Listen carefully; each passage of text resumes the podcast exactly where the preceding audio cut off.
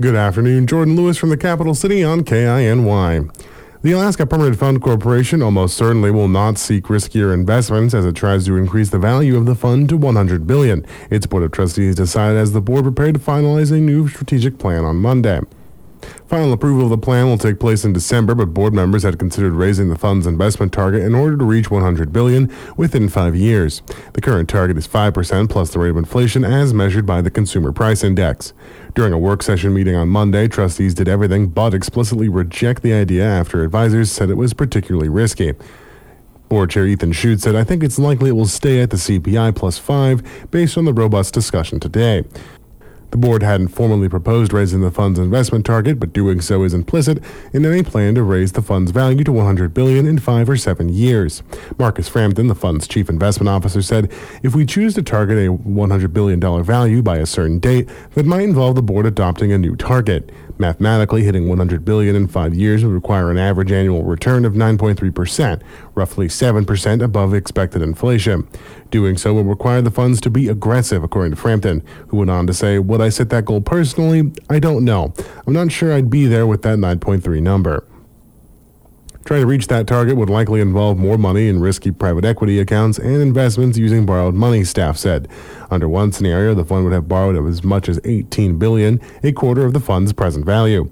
Britt Harris, the interim CEO of the Texas Permanent School Fund and a member of the Permanent Fund Corporation's investment advisory group, said it's probably imprudent to target a 7% return plus inflation. Both Harris and fellow investment advisory group member George Zinn, treasurer of Microsoft, advised the board to target 4% returns instead, a figure that's below and not above the fund's current 5% target. A 4% target would also be less than the annual transfer from the permanent fund to the state treasury each year. The City and Borough of Juneau Assembly will be taking public testimony on Mendenhall River flood mitigation on Monday, November 6th at 6 p.m. during the Assembly Committee of the Whole work session. The meeting will take place in person in the City Hall Assembly Chambers and remotely via Zoom. At the meeting, staff will give a brief presentation on the efforts CBJ has made thus far and potential funding opportunities available to help with mitigation, primarily bank stabilization. The public will then have an opportunity to ask specific questions and or bring forward mitigation suggestions for assembly consideration. The assembly will gather questions and suggestions from the audience and schedule a follow-up with subject matter experts, including representatives from the Army Corps of Engineers, the USDA Natural Resources Conservation Service, and Department of Military and Veteran Affairs. Testimony time will be limited to three minutes per individual, and members of the public that want to provide oral testimony via remote participation must notify the municipal clerk prior to 4 p.m. on Monday, November 6th by calling 907 586 5278.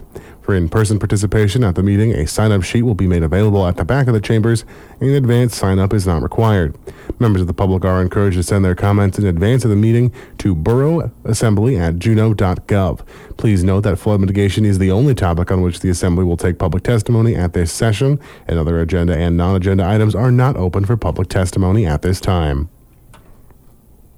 Juneau artist Lily Hope has been awarded the $5,000 Marie Darlin Prize for 2023 through the Juneau Douglas City Museum. At the University of Alaska Southeast, Hope is a term assistant professor of arts, teaching textiles and weaving. Lily Hope will be featured in the December 8th UAS Evening at Egan presentation as part of the Winter Fire Creative Showcase, in which UAS Arts and Science faculty will come together to present a fusion of creativity and scholarly excellence and encourage a conversation about our community's rich and diverse artistry. Karen Silkaitis, Dean of Arts and Sciences, remarked, I'm honored to congratulate our esteemed faculty member, Lily Hope, for being awarded the prestigious 2023 Marie Darlin Prize. This recognition is a testament to Lily's outstanding dedication and contributions to our regional, social, and cultural history. Her work exemplifies the essence of community advocacy and commitment to women's rights, embodying the spirit of the Marie Darlin Prize.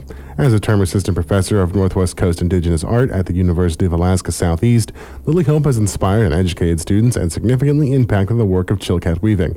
Her journey, rooted in the teachings of her mother, Clarissa Rizal, and artist Kay Parker of Juneau, is a shining example of preserving cultural heritage and passing down of knowledge to future generations.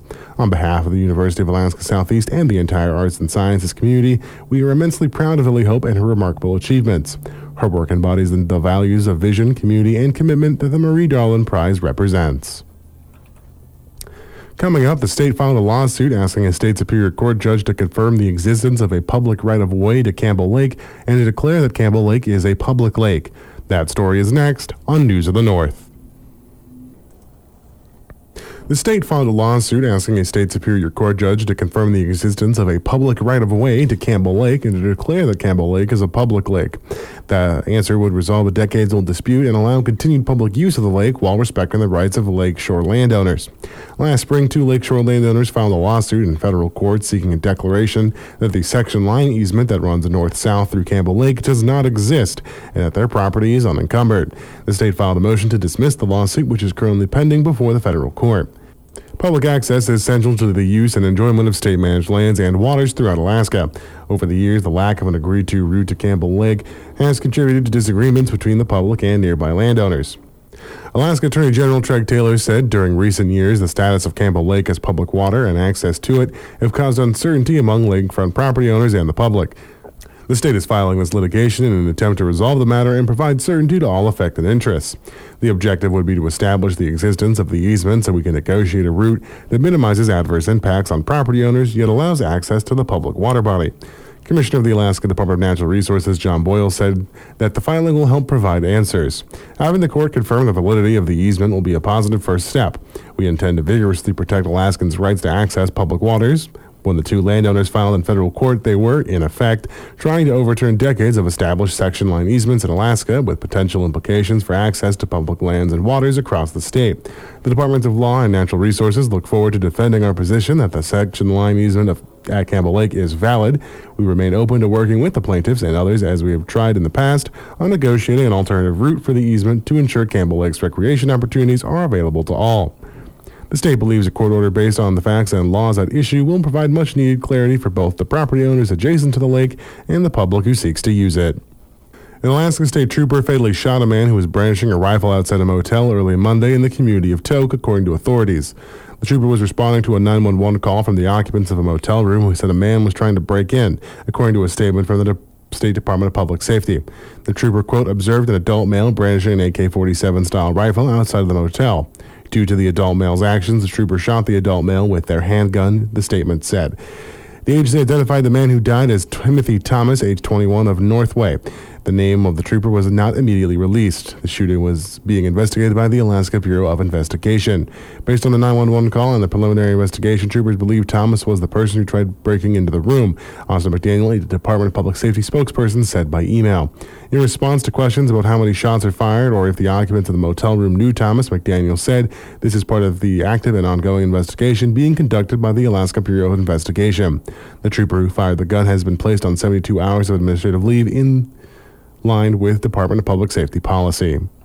And residents of some Midwestern and mountain states gained the most income per capita during the past four years, according to a Stateline analysis, which shows as competition for workers drove up pay in relatively affordable places to live.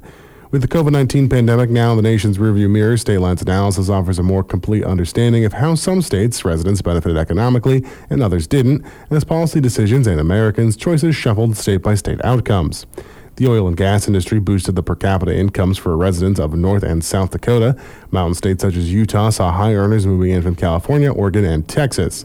States where inflation adjusted income declined included Alaska, where oil drilling has been in long term decline, as well as Georgia and Maryland. Both Alaska and North Dakota have economies driven by oil, but North Dakota's shale boom is still on an upswing, while Alaska's production has been in decline since the 1980s, helping North Dakota rise to the top of the income growth statistics, while Alaska sunk to the bottom. Alaska's per capita income dropped 2.4% after inflation over the past four years. North Dakota landowners are seeing continued profits from oil leases on private land. Alaska's oil, however, is largely on public land that has seen more cutbacks in drilling rights, according to John Connaughton, professor of financial economics at the Belk College of Business at the University of North Carolina at Charlotte. Now you're up to date with News of the North. I'm Jordan Lewis.